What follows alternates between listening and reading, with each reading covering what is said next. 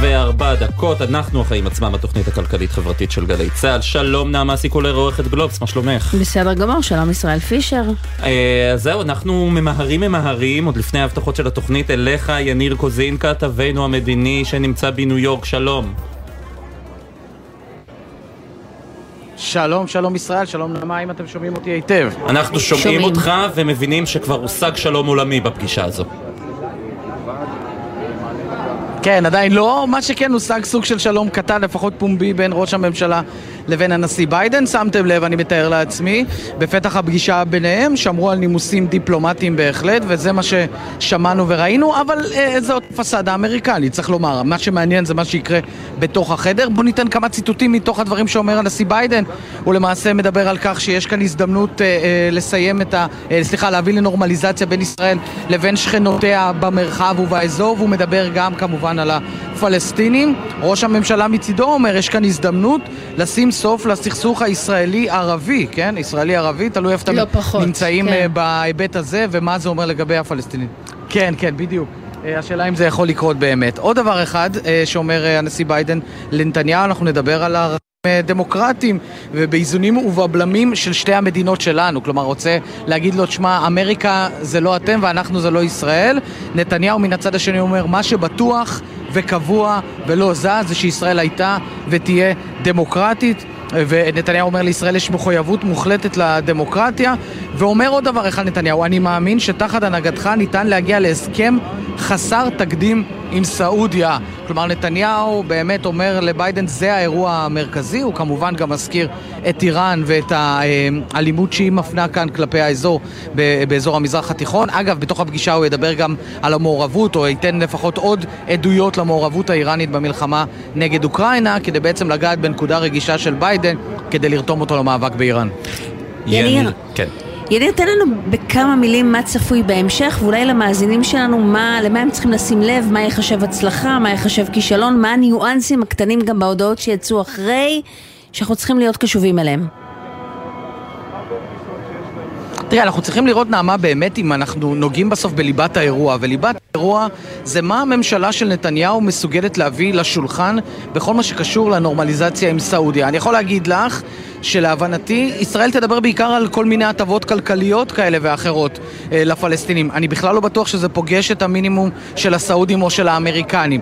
כך שלדעתי, בראש ובראשונה אנחנו צריכים לשים לב מה האמריקנים מוצאים מההודעה שלהם. כלומר, האם אנחנו נגלה שם איזשהו רמז להתגמשות של נתניהו, או איזושהי הבטחה שלו על כך שהוא מחויב באופן מלא לנורמליזציה עם סעודיה, או למאמצים להביא נורמליזציה, ואז בעצם, כרגיל, כמו שאנחנו עושים תמיד, נעמה, את ההשוואות בין זה לבין ההודעות של לשכת ראש הממשלה, שצריך לומר באופן מסורתי ממעיטה בפרטים מתוך הישיבה. האמריקנים הם מאוד קורקטים בפרטים שהם נותנים, אז לדעתי זה האירוע המרכזי. האם בתוך החדר עצמו ייגעו בלב העניין מה הממשלה של נתניהו יכולה להביא? לגבי השארת האורניום, נעמה וישראל, צריך להזכיר, ישראל בגדול מדברת על כך שהיא לא תסכים להשארת אורניום על ידי סעודיה, אבל בפועל נתניהו לא הולך להציג עמדה חד משמעית מול הנשיא ביידן, אלא לומר משהו כמו מערכת הביטחון שלנו בוחנת את זה, תגיד לי אתה האמריקנים מהו הקו האדום שלכם. בקיצור, זה האירוע, לשים לב מה אומרת לשכת uh, הבית הלבן, מה אומרת לשכת נתניהו, ולעשות את ההשוואות בכל מה שקשור להסכם הנורמליזציה. יניר קוזין, כתבנו המדיני, שוב אלינו אם יהיו לך עוד עדכונים אה, מהפגישה, אנחנו גם שומעים את ההפגנות אה, ברקע, מאחוריך, הפגנות אה, של מתנגדי... שומעים בהחלט. כן, כן. שוב אלינו אז אם יהיו לך עוד עדכונים, תודה רבה בינתיים. תודה רבה ישראל ונעמה.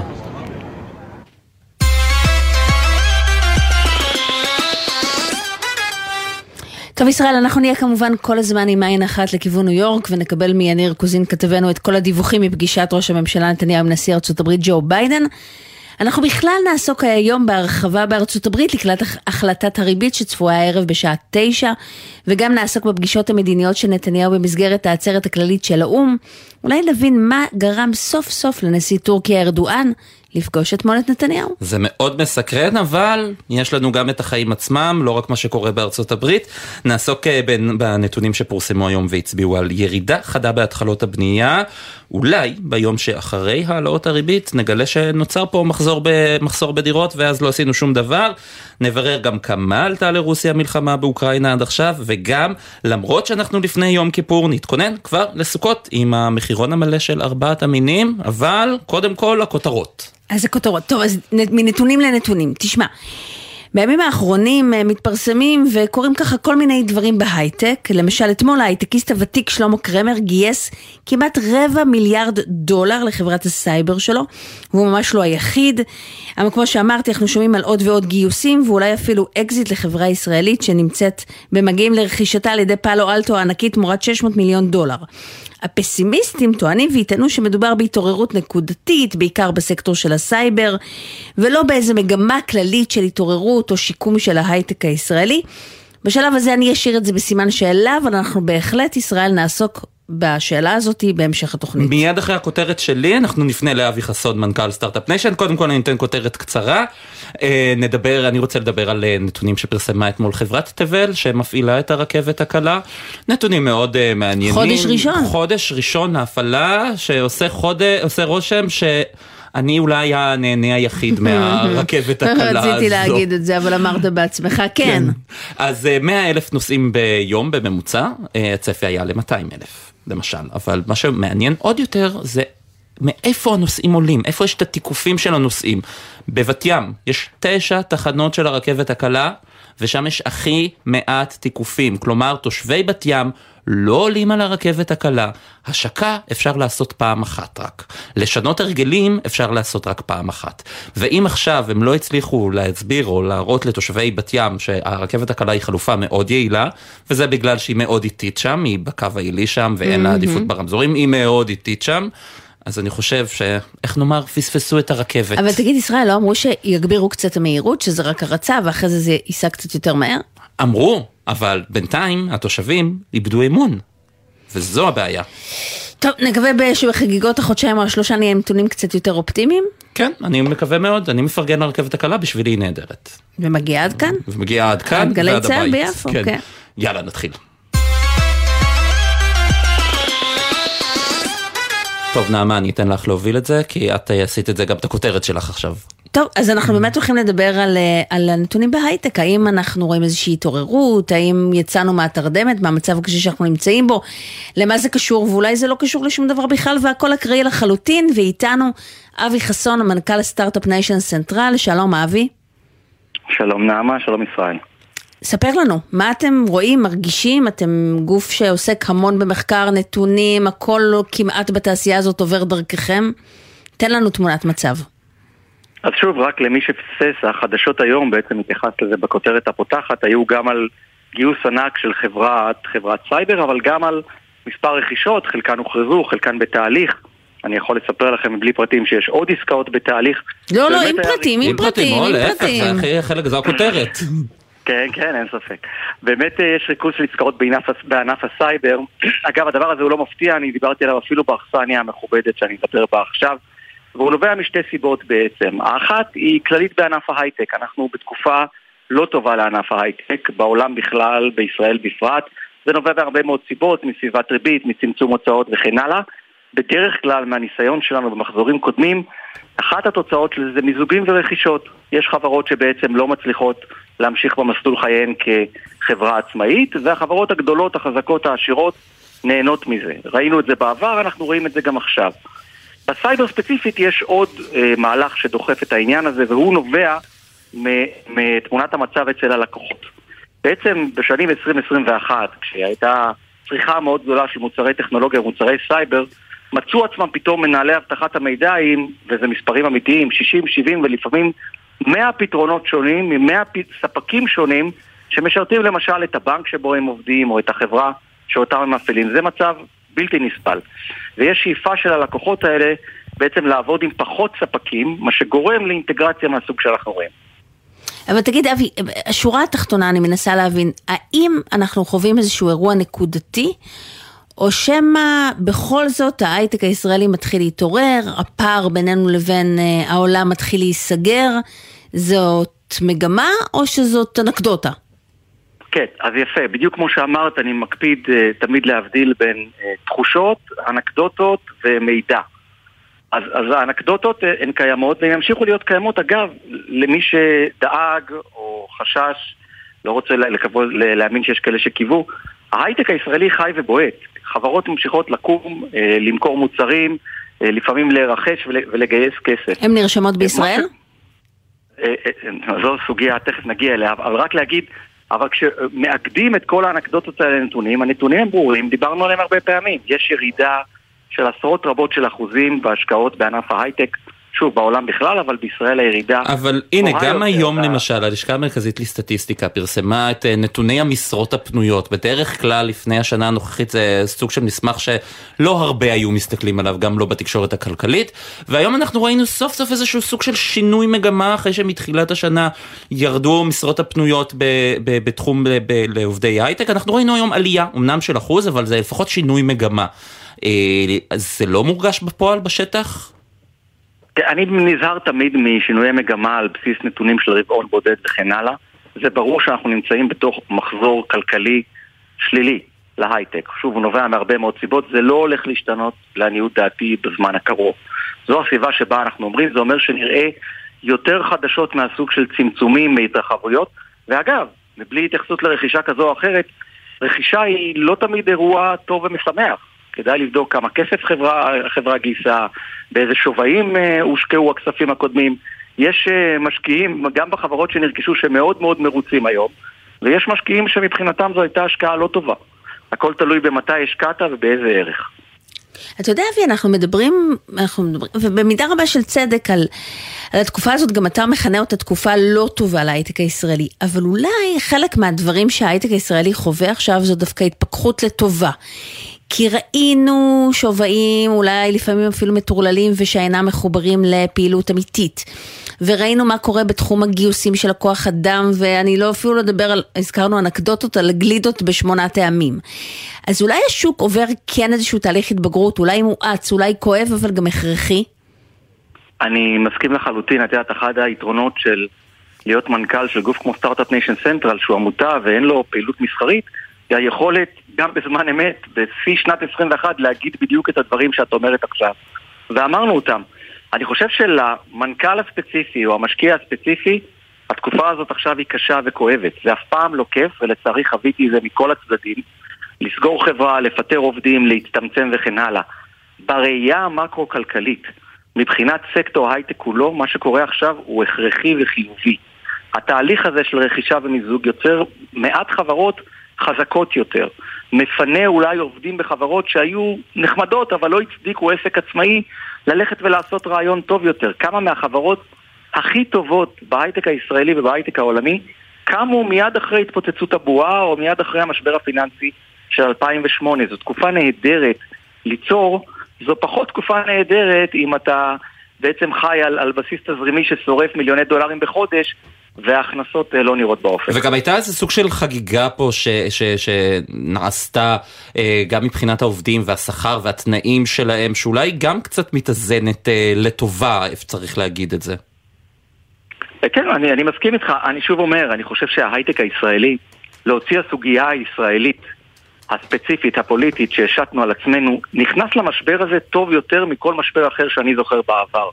עם כיסים יותר מלאים, עם ענפים יותר מבוזרים, עם מנהלים ומשקיעים יותר מנוסים, עם תגובה יותר מהירה, כלומר, היה לנו את כל הכלים להתמודד עם המשבר הזה בצורה טובה, והוא יניב גם דברים טובים, ושנת 21 הייתה שנה לא טובה. היו שם, בדיוק כמו שאמרת, ישראל, התנהגויות לא רציונליות, גם ברמה העסקית, גם ברמת, מש... משאבי האנוש, ומהבחינה הזאת טוב, טוב שהתופעות האלה מאחורינו. כשאתה המנכ"ל הספציפי, זה לא תמיד נעים. אז זהו, אז, אז מה שאנחנו שוב מנסים להבין, יכול להיות שהאזהרות שה, האלה ששמענו, אנחנו עדיין שומעים, היו קצת מוגזמות, אמרו, משמידים פה את תעשיית ההייטק, אנחנו רואים שזה לא קורה, יש צמצומים בסדר, אבל אין פה השמדה מוחלטת. אז בוא נפריד. כמו שאמרתי, ואני אומר את זה גם למשקיעים הזרים והחברות הרב-לאומיות שמבקרות Start-Up Nation Central כל יום, האקוסיסטם הישראלי חי, בועט, מניב. זה עדיין לא אומר, ולצערי זה המצב, שברמה האגרגטיבית נפח הפעילות אצלנו הוא קטן בצורה משמעותית, שחלק מתשומת הלב של כל מי שמתעסק בענף הזה אה, אה, מופנית לצערנו לנושאים שהם לאו דווקא נושאים עסקיים טהורים, כל הדברים האלה לאו דווקא קורים ביום אחד. יש פה סכנה של שחיקה איטית שקורית לאט לאט, לפעמים מבלי משים. לא תמיד אתה יודע על הפרויקט שיכול היה להגיע לישראל, אבל לא הגיע. על המשקיע שחשב להגדיל את ההשקעה שלו בישראל, אבל אמר אולי בעצם לא השנה.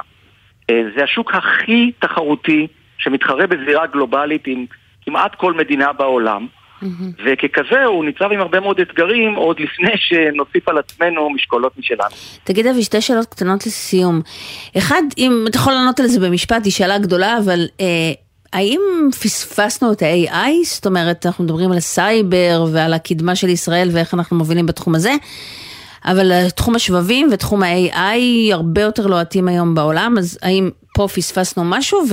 ושאלה קצרה שנייה, איך תראה 2024? אז תשובות קצרות לשתי השאלות הגדולות האלה. לגבי AI, אני אומר, מחד, יש לישראל גם היום נכסים משמעותיים, בערך 2,200 חברות שזו טכנולוגיית הליבה שלהם, הרבה פעילות בחברות רב-לאומיות שלא תמיד יודעים עליה, גוגל, מייקרוסופט, אמזון ואחרים מבצעים חלק מליבת ה-AI שלהם, NVIDIA, בישראל. עם זאת, בכל מה שקשור לתשתיות, להשקעה ארוכת טווח, לכוח אדם וכן הלאה, אנחנו בהחלט באיחור אה, אה, קולוסלי, אה, וזה לא מפתיע, אבל לצערי זה כן משהו שיקשה עלינו להתגבר עליו. לגבי 24, אני אישית חושב שאנחנו, ייקח לנו זמן לצאת מהמעגל הזה, גם צריך להבין, חלק מהתופעות של היום משפיעות על 24, אם לקרנות הון סיכון למשל, קשה ומאוד קשה להם לגייס כסף ב-23, זה אומר שיהיה פחות כסף זמין ב-24. כך שאני חושב שאנחנו עדיין נראה מחזור עסקים אה, אה, נמוך יותר ממה שהתרגלנו. עם זאת, בואו נזכיר לכולנו, האקו-סיסטם שנבנה בישראל הוא עדיין ובצדק אה, נחשב אחד המובילים בעולם.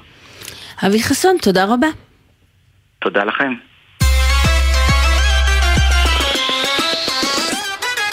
אנחנו חוזרים לארצות הברית, אבל, אבל בהקשר אחר. בהקשר אחר. כן. לא, לא, לא לפגישה של נתניהו וביידן, אנחנו מזכירים שכתבנו שם ויעדכן ככל שנידרש.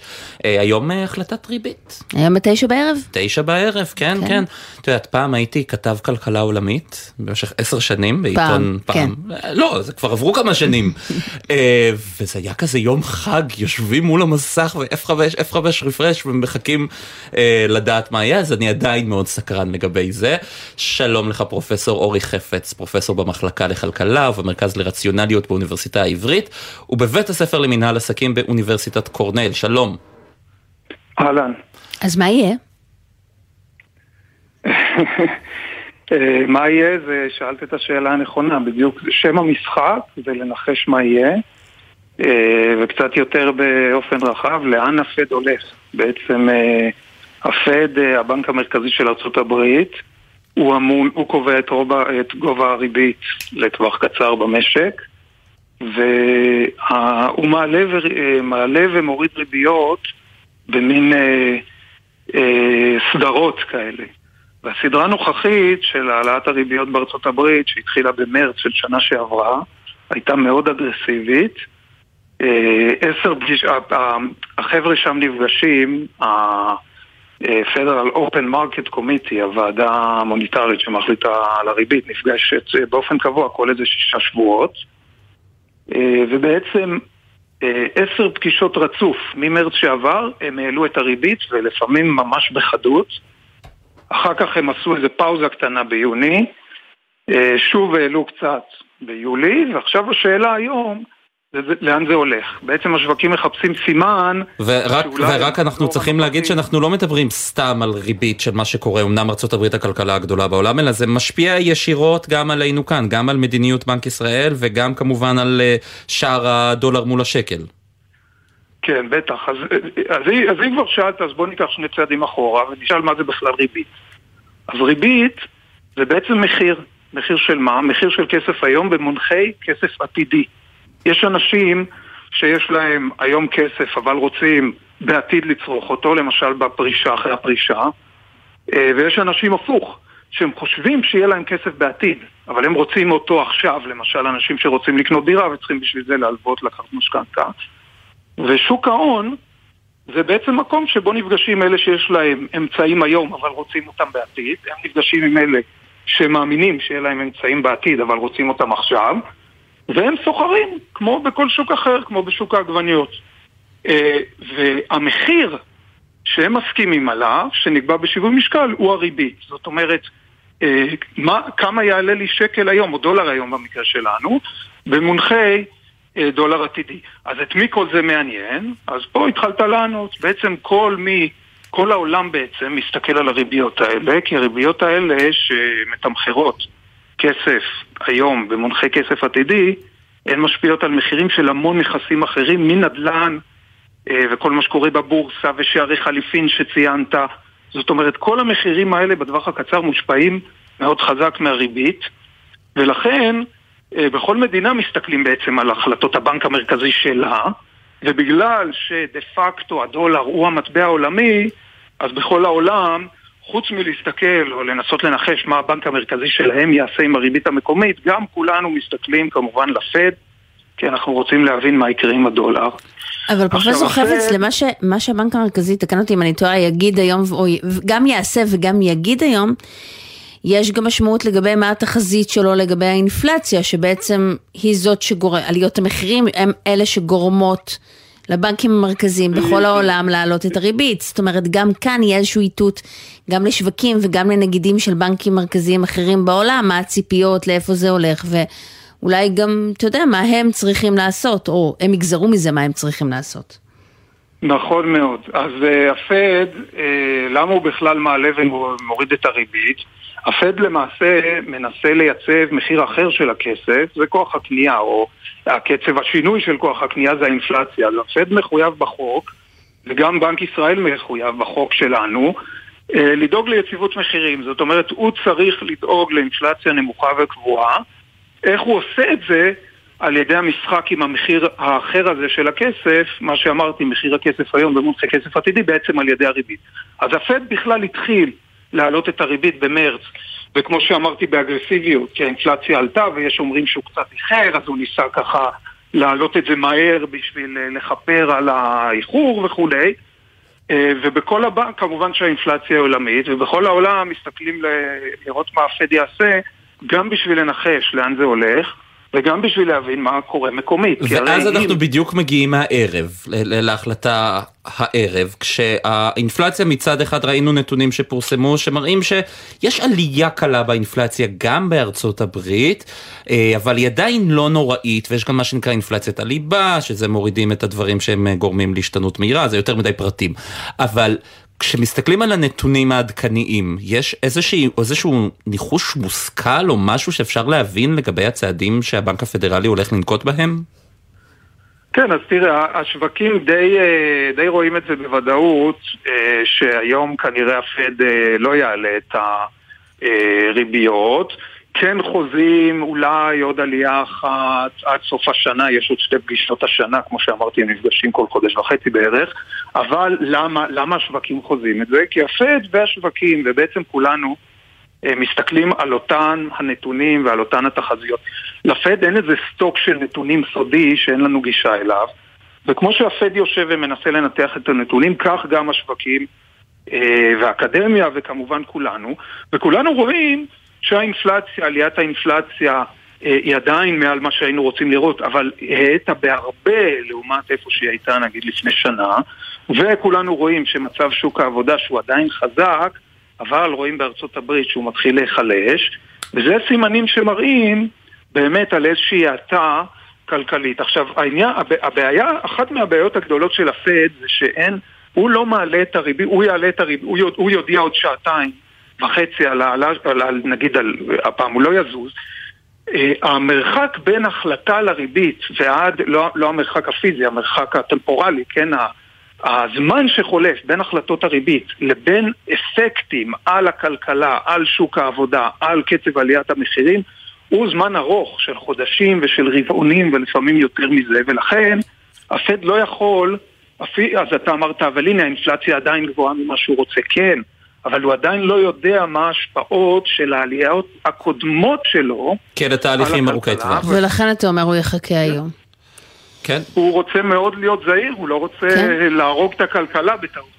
אנחנו רק נזכיר אה, שבישראל נתונים של עליות המחירים, האינפלציה האחרונים בישראל היו, הפתיעו לרעה. נכון, היו גבוהים שבישראל יותר, אולי משהו אנחנו חשוב. כן מתקרבים להעלאת ריבית אחרת, אבל בזה נעסוק בזמן אחר. כן, זה אחרי החגים, נו, כן. כן.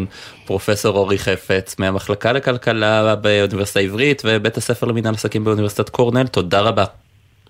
תודה, ערב טוב. כמה הודעות, ואז אנחנו, יש לנו טורקיה, וגם שוק הנדל"ן בישראל, וגם סוכות בפתח, ואנחנו גם משגיחים על ניו יורק. וגם מסתכלים על ניו יורק, יש לנו אז הרבה דברים. תישארו איתנו. כן, מיד חוזרים.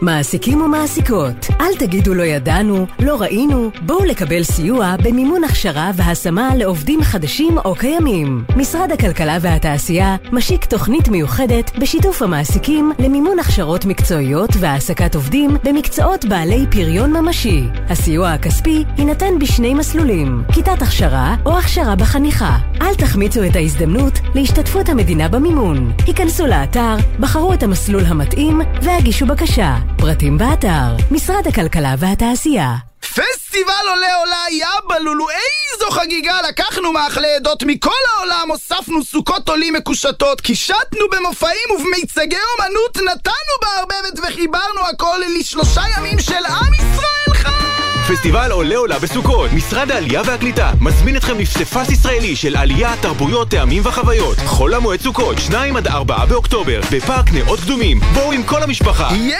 יאבה לולו פרטים באתר משרד העלייה והקליטה. השומר, הבלם, הבלמח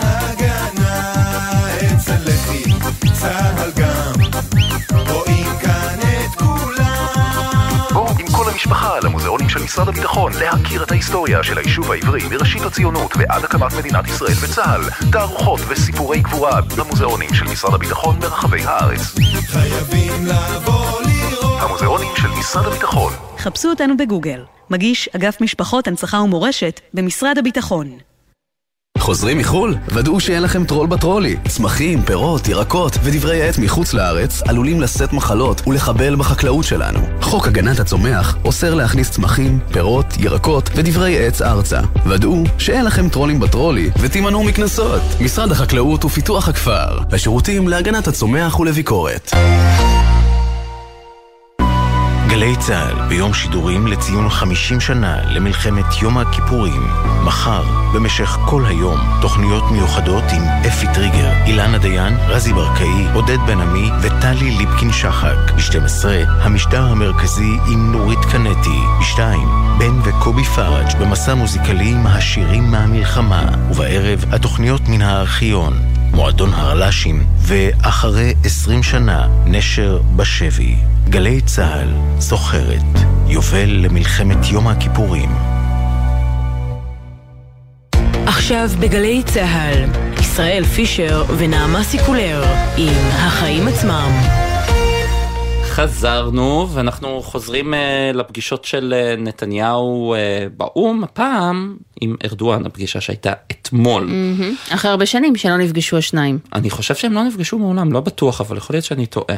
אה, אני מיד אבדוק את הנתון ואחזור אליך. כן, מיד אה, זה יכול להיות שאני טועה, אה, אבל זה מעניין לראות שאתה יודע, אחרי תקופה לא, ארוכה. לדעתי הם נפגשו, אבל מיד נבדוק. כן, אחרי תקופה שהם היו מאוד, שוב פעם, ארדואן נשא את דגל השנאה לישראל, אפשר להגיד את זה, פתאום הוא מסתחבק עם אה, נתניהו שם, זה מעניין, וצריך להבין מה טורקיה בעצם רוצה מאיתנו, ובשביל זה יש לנו את דוקטור חי איתן ינורג'ק, אמרתי את זה נכון? מומחה נכון לענייני מאוד. טורקיה מאוניברסיטת תל אביב, שלום. שלום, שלום. אז הנה, נתחיל מהשאלה העיקרית, מה ארדואן רוצה מישראל? מה הוא, מה, מה הוא מרוויח מאיתנו? אוקיי, אז אה, אני קודם כל רוצה להדגיש שלוש נקודות אה, מאוד חשובות. אחד, יש פיחות של הלירה הטורקית, ההידרדרות של הכלכלה הטורקית. ארדואן זקוק להשקעה זרה למדינתו. זה א', ובגלל זה הוא גם נרמל את היחסים לא רק עם ישראל, אלא עם כל המדינות המזרח תיכוניות, אה, כולל ערב הסעודית, מצרים ואיחוד האמירויות. אז אנחנו לא מיוחדים כל כך.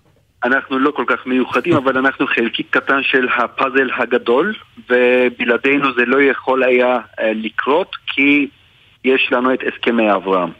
וטורקיה הרגישה מאוד אה, מבודדת אחרי שהיא ראתה שישראל מחובקת, זה ממש אירוניה, אבל זה העובדה, ולכן טורקיה נאלצה בעצם להתחבק גם עם ערב הסעודית, גם עם אמירויות, גם עם ישראל וגם עם מצרים, ופשוט עזבה את הדוקטרינת המדיניות החוץ הטורקית שידועה עם השם בדידות מזהרת. אבל uh, ברשותכם אני רוצה להוסיף עוד נקודה חשובה לצד הסכמי אברהם וכלכלה, שזה אזרבייג'אן. Uh, בטח אתם מודעים לכך, מ-2010 יש איזושהי uh, התקרבות מאוד משמעותית עם, בין ישראל לאזרבייג'אן. יש... נו, אנחנו ספקי הנשק. הגדולים שלהם עכשיו, בעימות שלהם מול ארמניה. בדיוק. יש ניצחון מוחץ של האזרים, וכתוצאה מכך אנחנו גם מן הסתם ראינו שכפי שאמרת, ישראל סיפקה נשק תחמושת וכולי, ולאחרונה, אה, השנה נפתחה פה, נחנכה פה אה, שגרירות אזרבייג'אן. האזרים והטורקים הם, הם, ממות- הם מאותו הקבוצה האתנית, הם טורקים.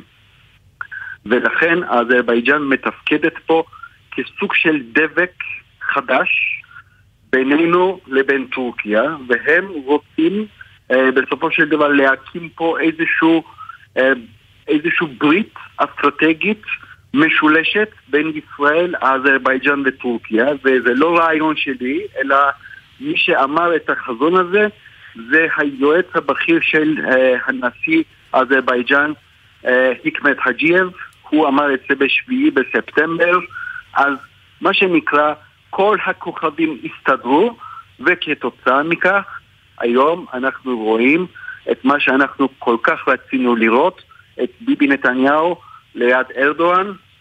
זה מאוד חשוב, משום ששני המנהיגים יש להם אחריות פוליטית. לא, ו- לא כל כך מן דיברת, הסתם- על- לא כל כך הזכרת לעומק את סיפור הגז. בוודאי, זה חלום הרטוב של ארדואן.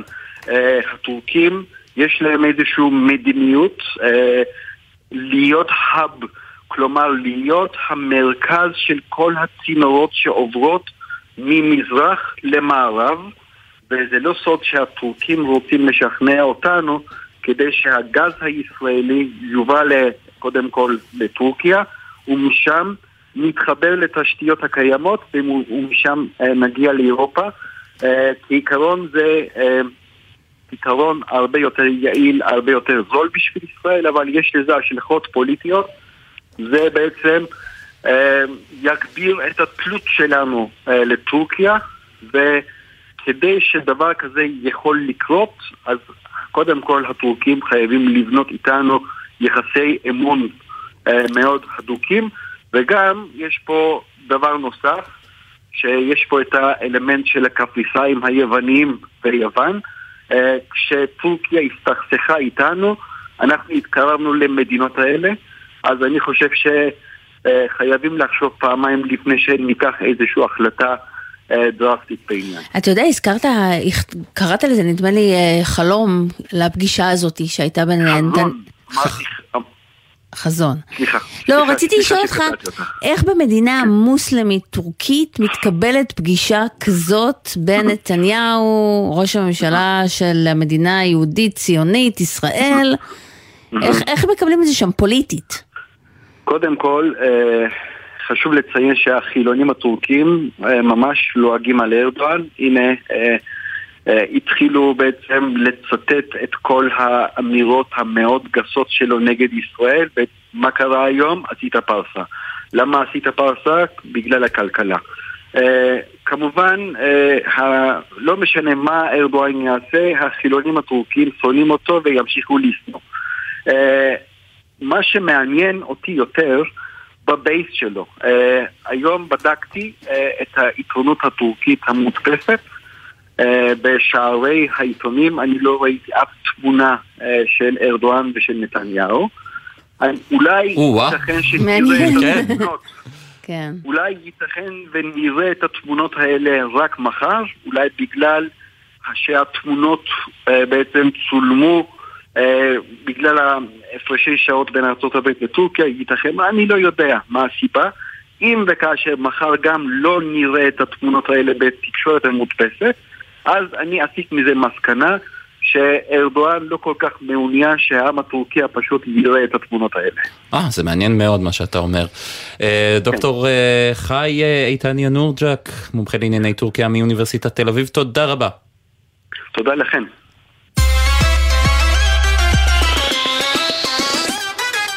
בימים כתיקונם, בימים רגילים, אני חושב שאולי אפילו היינו פותחים עם האייטם הבא. אבל היו לנו היום אה, הרבה מאוד... אה, זה בוודאי אייטם שיעניין מאוד את המאזינים שלנו. זה לא נכון. משנה מי ומה הם ובאיזה שלב הם בחיים. זה נכון, היום פורסמו אה, נתונים אה, של הלשכה המרכזית לסטטיסטיקה על התחלות הבנייה של אה, דירות חדשות בעצם. ברבעון השני של השנה התחילו לבנות רק 13,290 דירות, צניחה של 27% לעומת התקופה המקבילה ב-2022. שלום לך ראול סרוגו, נשיא התאחדות הקבלנים. שלום ישראל, ערב טוב. ישראל בן נעמה. כן, אז אה, קודם כל בואו נשאל את השאלה הראשונה לפני שניכנס ככה לעומק, למה אנחנו רואים ירידה כזו בהתחלות הבנייה?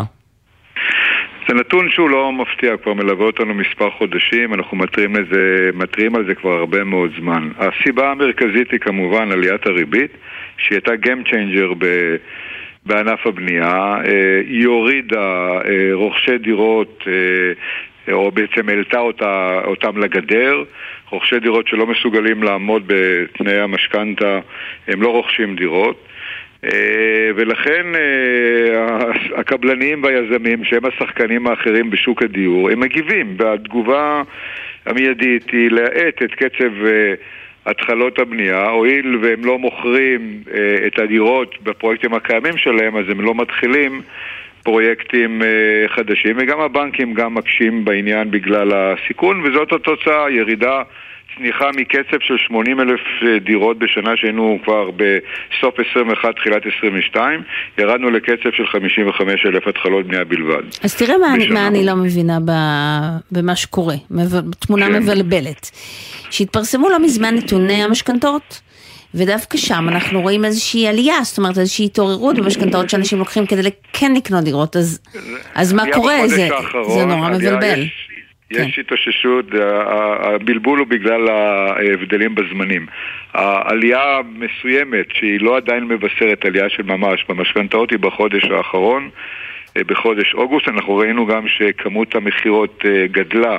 בחודש הזה. לעומת זאת, הנתון הנוכחי של התחלות הבנייה מתייחס לרבעון השני, דהיינו אפריל עד אה, יוני 22. אז זה לא ממש על אותם תאריכים.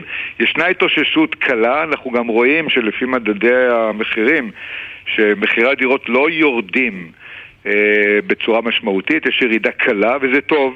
התייצבות של המחירים סביב טוב ה... למי?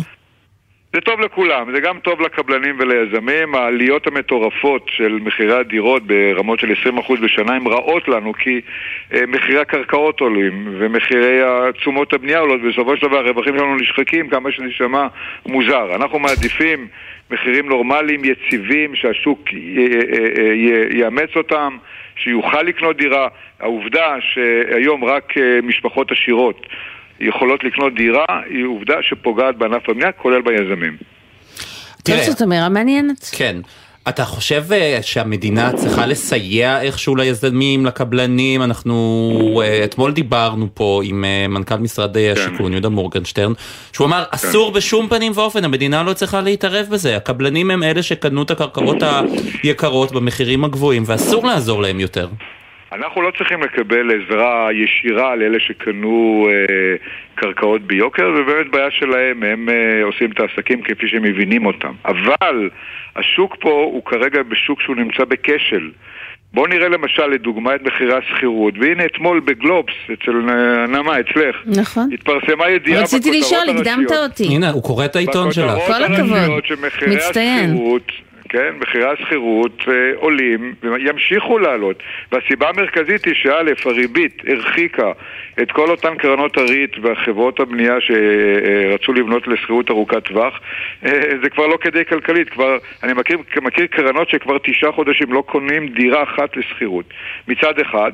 ומצד שני, בגלל עלייה מטורפת של אה, מס הרכישה אה, שעשה אותו ליברמן בנובמבר 21 שהעלה את מס הרכישה לדירות להשקעה ל-8 ו-10 אחוז, הרחיק את המשקיעים, והיום המשקיעים רק מוכרים דירות ולא קונים, הם קונים פחות מאשר מוכרים. ולכן נגרעו מהיצע הדירות להשכרה סדר גודל של 7,000 או 8,000 דירות להשכרה רק מעליית מס הרכישה. והיום, תראה, יש שני וקטורים הפוכים. מצד אחד, הביקוש לדירות לשכירות עולה, כל אותם אלה שעולים לגדר ולא יכולים לקנות דירה, הם שוכרים דירות, ומצד שני היצע הדירות להשכרה קטן, זה, זה גורם? זה גורם לעליית מחירי השכירות. ולכן אנחנו מבקשים מהממשלה, זו דוגמה לשאלה שלך ישראל, לנקוט פה בפעילות פיסקלית שמטרתה ל- ל- ל- להניע את השוק. מה, מה אה, לעשות? ואנחנו- פעילות פיסקלית כלומר, מה, לתת סיוע, להכניס את? היד לכיס, לתת לקבלנים, מה לעשות לא, בדיוק? לא, לא, לא, ממש לא. אם למשל המדינה תפחית את מס הרכישה לדירות אה, להשקעה, היא רק תכניס לכיסה 8 מיליארד שקל יותר מהיום, כי נכון להיום, כמו שאמרתי, הם לא קונים דירות להשקעה, הם יקנו ברמת... אבל אז אה, המחירים עשויים לעלות. לא, הם לא יעלו, מכיוון, אני אסביר גם למה, מכיוון שעדיין, עדיין הביקוש קטן מההיצע, לכן ההיצע יורד כל הזמן. ברגע, בטווח, בטווח, תראה, המדיניות של הממשלה צריכה להניע את הגידול בהיצע הדירות. המצב הנוכחי הוא מצב רע, כי מה שיקרה בעוד כמה חודשים, שהריבית תתייצב או תתחיל לרדת, או לחילופין, לא יודע, יש שלום עם סעודיה, נקווה, הנה היום היה פגישה עם אה, נתניהו וביידן. אז יש שלום עם סעודיה, כולם ירוצו לקנות דירות. ואיזה היצע דירות הם ימצאו של 14, סליחה, של 13,200 אה, ברבעון? בחייך, זה צחוק מהעבודה, המחירים יזנקו ב-20%. ולכן הממשלה חייבת להתערב. והיא לא רק שהיא היא לא מכניסה כסף, אה, את היד לכיס, היא תרוויח מזה, כי זה יניע עוד התחלות בנייה. אנחנו עדים שהיום הכנסות המדינה ממיסים צנחו במשהו כמו 17 מיליארד שקל רק ממיסי הנדל"ן. למה? בגלל הקיטון בהיצע. וכשההיצע יגדל, המדינה תכניס יותר כסף ותוכל לעמוד בתקציב. אבל למה נכון שהמדינה להיום- תתערב בשוק פרטי על, על ידי אנשי עסקים שלקחו סיכונים, נכון? לקחו והרוויחו סיכונים. לא כן. מעט במשך שנים. הרוויחו לא הרבה מאוד. אני, אני חוזר ואומר, אנחנו לא באים כרגע לבטח או לטפל באנשי עסקים פרטיים שמינפו את עצמם לדעת. הם יפתרו את הבעיות שלהם בעצמם. אני מדבר כרגע על השוק שהוא הוא, הוא, אה, כתוצאה מהריבית וכתוצאה מחוסר פעילות הממשלה, ההתחלות הן יורדות, אתה רואה את זה מול עיניך. אז לכן צריך לעשות משהו. איך מגדילים את היצע הדירות בישראל? אם קודם הבעיה הייתה בתכנון, בקרקעות, שלא היה מספיק קרקע, ועל כל מכרז התנפלו אה, אה, עשרות קבלנים על כל קרקע, וכתוצאה מזה מחיר הקרקע עולה, וכתוצאה מזה מחיר הדירות עלה. היום הגבינה במקום אחר. היום הגבינה נמצאת במקום של חוסר כדאיות כלכלית, ולכן מטרת התוכנית הממשלתית היא לתמרץ את השוק, היא לגרום לכך שהקבלנים לא יחששו וכן ייכנסו ויבנו יותר. תגיד, ראול וזה על ידי מספר פעולות שהם צריכים לעשות. אני אשאל אותך את השאלה שאני חושבת שתעניין כמעט את כל המאזינים שלנו. אם אני היום מתלבטת אם לרכוש דירה, נניח שאני מסוגלת לעשות את זה, משכנתה, עניינים מפה ומשם, זה הזמן? לקנות, לחכות, מה לעשות? שאלת המיליון דולר, נעמה. נו, בשביל זה אה, שאלתי אותך. תלוי איפה, זה יכול להיות גם יותר ממיליון דולר באזורים מסוימים כן, בארץ. נכון, נכון מאוד. תראו, אני תמיד, שומעים אותי הרבה פעמים את השאלה הזאת, ואני אומר את הדבר הבא תמיד. מי שצריך דירה, שיקנה אותה עכשיו. שיקנה אותה עכשיו, כי אנחנו לא יודעים מה יקרה אה, בהמשך. אה, אם קונים היום דירה, וגם אם לוקחים משכנתה גבוהה בריבית פריים פלוס משהו, אז הפריים, גם אם הוא ירד, אה, המשכנתה תרד. ולכן זה כדאי, כי נכון לעכשיו, נכון לעכשיו, אני רואה עליית מחירים בטווח של הכמה חודשים הקרובים. ברגע, שוב, שיש שינוי בשוק, בהיבט של מצב רוח הלאומי, באווירה שיש, עלולה להיות אה, אה, אה, אווירה, או עשויה, זה טוב, אה, של אחרי מלחמה. זאת אומרת, אנחנו ראינו מה קרה אחרי הקורונה, הייתה התנפלות בשנת 21 ו-22 על, על שוק הדיור, ומחירים טסו במספרים מטורפים, למרות ששיווקו 80 אלף אה, קרקעות לדירות. ועלול לקרות אותו דבר היום, שאם שוב נהיה, או שהריבית תתחיל לרדת, או שיהיה פתרון ל- ל- למשבר הפוליטי הקשה הזה, או שלום עם סעודיה, אחד מהאפשרויות האלה הוא Game Changer שמשנה מומנטום. וכשהמומנטום הזה ישתנה, והיצע הדירות הוא כל כך נמוך, אז המחירים יעלו, לא תהיה ברירה אחרת, ולכן על מנת למנוע את עליית מחירי, המחירים הבאה, הממשלה צריכה לפעול היום. ראול סרוגו, נשיא התאחדות הקבלנים, תודה רבה. תודה רבה. בבקשה. מטבע חוץ. שלום ברק בקש, כתב חדשות החוץ. שלום ישראל ונעמה. אה, תשמעו, אני לא חושב שיצא לנו לדבר על זה כמעט בכלל אה, בפינה עד עכשיו.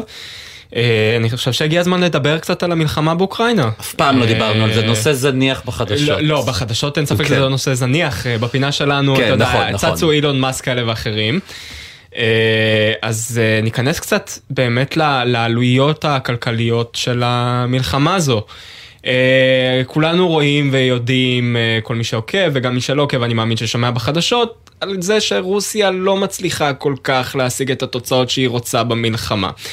אה, אבל אה, אני חושב שאנחנו נופתע לגלות עד כמה אה, ההפסדים שלהם מהמלחמה הזאת אה, הם מאוד עמוקים. אנחנו מדברים על 100, אה, 167 מיליארד אה, דולר. זו עלות המלחמה זו עלות המלחמה לרוסיה. שלהם עד עכשיו, זה- אנחנו עדיין במלחמה. וואו, כן. אה, אגב, נתונים של מי? נתונים של פורבס באוקראינה, אז אנחנו. אומרים פורבס באוקראינה, יש להם איזשהו לא, אני אינטרס. מנסה להבין אם יש אה, אינטרס למישהו, כן. כן, זהו, לאיזה תראי. כיוון. לא, אבל את יודעת, אה, קראתי, לא, הנתונים לא מופרכים. הנתונים הם לא מופרכים, כן. כי אנחנו מדברים על, על כוח של באזור ה... עד כמה שידוע לנו עד היום, אה, סביב ה-100, 120, אולי אפילו 150 אלף חיילים רוסים שכבר אה, נהרגו במלחמה הזאת. אה, ציוד אה, בהיקפים אה, מטורפים, שרוסיה לא ציפתה ש... ש אה, היא תאבד את, ה, את הציוד הזה, בטח לא במהירות כזו, בטח לא שהמלחמה תימשך כל כך הרבה זמן. אה, ניכנס גם קצת באמת למשכורת של, אה, של חיילים בצבא רוסיה. אה, משכורת של חייל אה, צנחה מ-200 דולר ביום ל-120 דולר ביום.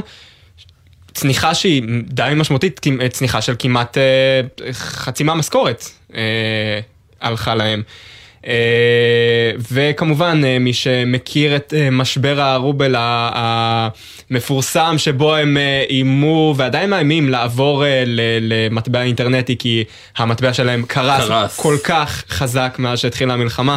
שהם אה, לא הצליחו לעמוד בזה, האינפלציה ברוסיה היא מטורפת, ההפסדים הכלכליים, אנחנו רואים החרם הכלכלי, אה, חברות ענקיות אה, שמחרימות את רוסיה, וזהו, תראו, המלחמה עוד בעיצומה, ויש לנו עוד... ולרוסיה יש עוד מה להפסיד. יש עוד מה להפסיד, אין ספק, במלחמה, כולם מפסידים. ברק בטש, כתב חדשות החוץ, תודה. תודה, ברק. לכם.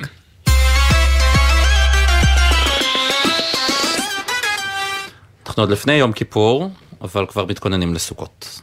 בוודאי, עם ארבעת המינים. עם ארבעת המינים, וזה שוק תעשייה מטורפת, וכבר עכשיו אנשים קונים את האתרוגים, לולבים והדסים, עם הערבות מחכים עד uh, אחרי יום כיפור, כי הן uh, מתייבשות מהר, קונים אותן ממש בערב החג. שלום לך, נפתלי פכטר, מוכר ארבעת מינים? שלום, ערב טוב לך, ערב טוב לך, ערב טוב למאזינים. אז בוא נתחיל קודם כל עם המחירון. כמה, כמה עולה סט בערך? אה, סט מתחיל ב-50 שקל סט לברכה כשר, וכלה בשמיים הם הגבול, אה, אבל הסטנדרט הוא בסביבות ה-250-300 שקלים לסט מהודר א' א', שמוכרים אותו עם, אה, לציבור המהדרין, מה שנקרא א' א', זה הסטים הקלאסיים שנמכרים בבני ברק בירושלים במחיר מלא. כמו שאמרתי, יש סט לברכה שהוא הבסיסי, רק כשר, ובו משתמשים אה, לילדים או חלק מהעם, כל אחד לפי רמתו הדתית והאישית. כולם קונים או שיש כאלה שהולכים ומנסים ככה ללקט בעצמם? אה, אז ככה, רוב הציבור אה, קונה בשווקים, בחנויות, אה, עכשיו לפני יום כיפור אפשר לראות במכירות ביתיות, אה, באולמות שעושים אה, מכירות מיוחדות, אה, ויש את המהדרים שככה הולכים לבחור את האתרוג בעצמם בפרדס, הם עושים במיוחד לפרדסים, אה, ניתן לראות בחודש האחרון אנשים שמסתובבים בפרדסים עם אה, חומרים וציוד מיוחד, לנקות את האתרוג ולבחור אותו על העץ, ממש קרוב לעץ, כדי לקבל את הרמת נקיות ואת ההידור המיוחד של האתרוג. אתרוגים כאלה גם כן מטבע הדברים נמכרים במאות שקלים. עכשיו בוא, בוא, בוא, בוא תספר לי, מה האתרוג הכי יקר שלך יצא אי פעם לראות? אה, במאות דולרים. מאות דולרים אתרוג? מאות דולרים. אתרוג שאתה רואה אתרוג יפה גם בצורה שלו, גם בצורת הגידול שלו, אה, ללא בלטלח, ללא לכלוכים, ללא... בלטלח זה כאלה כימורים בתוכו, הוא חלק וללא לכלוכים בכלל. יש אתרוגי גידול יפים ששווים המון כסף, כן. כמה שנים אתה עושה את זה, אתה בתחום הזה? אה, אני, האמת היא, שנים בודדות. אה, בתקופה האחרונה בעיקר ככה אני עושה מכירות חסד. אה, השנה לקחתי את זה ככה בצורה יותר רחבה, והצלחתי להביא... ספר לנו טיפה על עצמך, מה מה אתה עושה ביום-יום?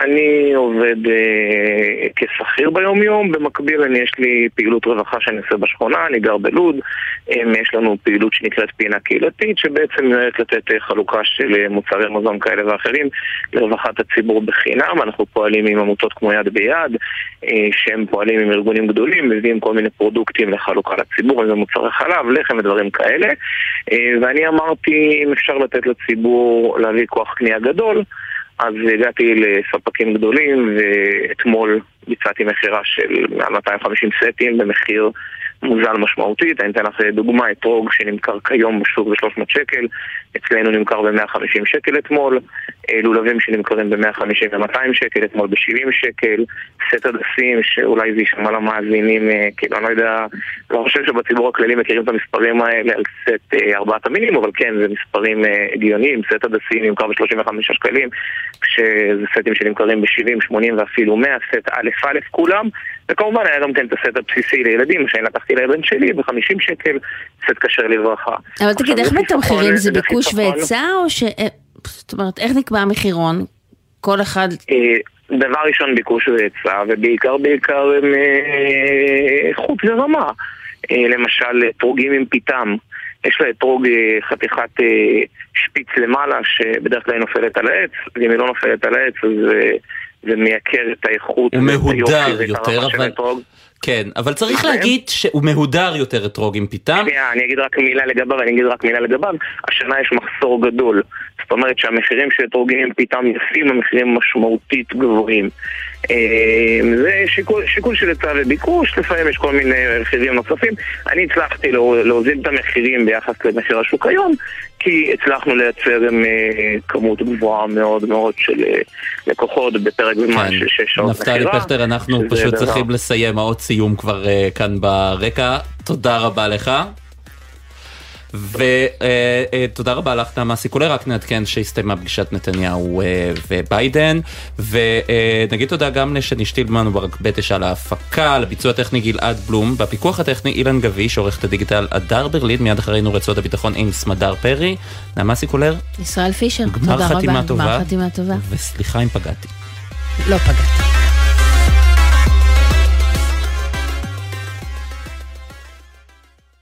בחסות אוטודיפו, המציעה מצברים לרכב עד השעה תשע בערב בסניפי הרשת, כולל התקנה חינם. כי אין סיבה לשרוף את שישי במוסך. אוטודיפו. בחסות הום סנטר, המציעה מגוון סוכות, סככים ומוצרים לסוכה החל מ-89 שקלים ו-90 אגורות. חג שמח, הום סנטר, כפוף לתנאי המבצע.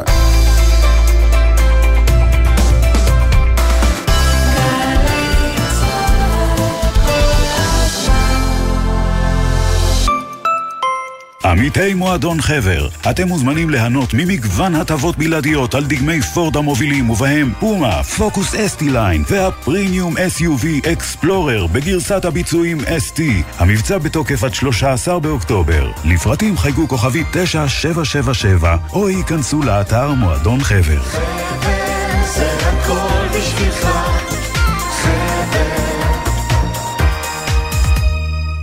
משרתי הקבע היקרים, מנהלת המגורים של צה"ל ממשיכה את תנופת הבנייה ברחבי הארץ ומזמינה אתכם לבנות בית בתנאים ייחודיים באחד ממיזמי המגורים הצבאיים המוקמים בימים אלה באזורים שונים בארץ ראשון לציון, כפר תבור, כרמית, בית שמש וקריית אונו. חפשו בגוגל עמותות המגורים והצטרפו לאלפי משרתים מאושרים.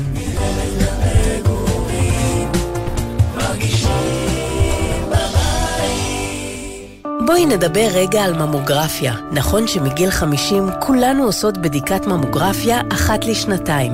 אבל כבר מגיל 45 כדאי לך להתייעץ עם הרופאה או הרופא שלך לגבי הבדיקה. אבחון מוקדם של סרטן השד יכול להציל חיים.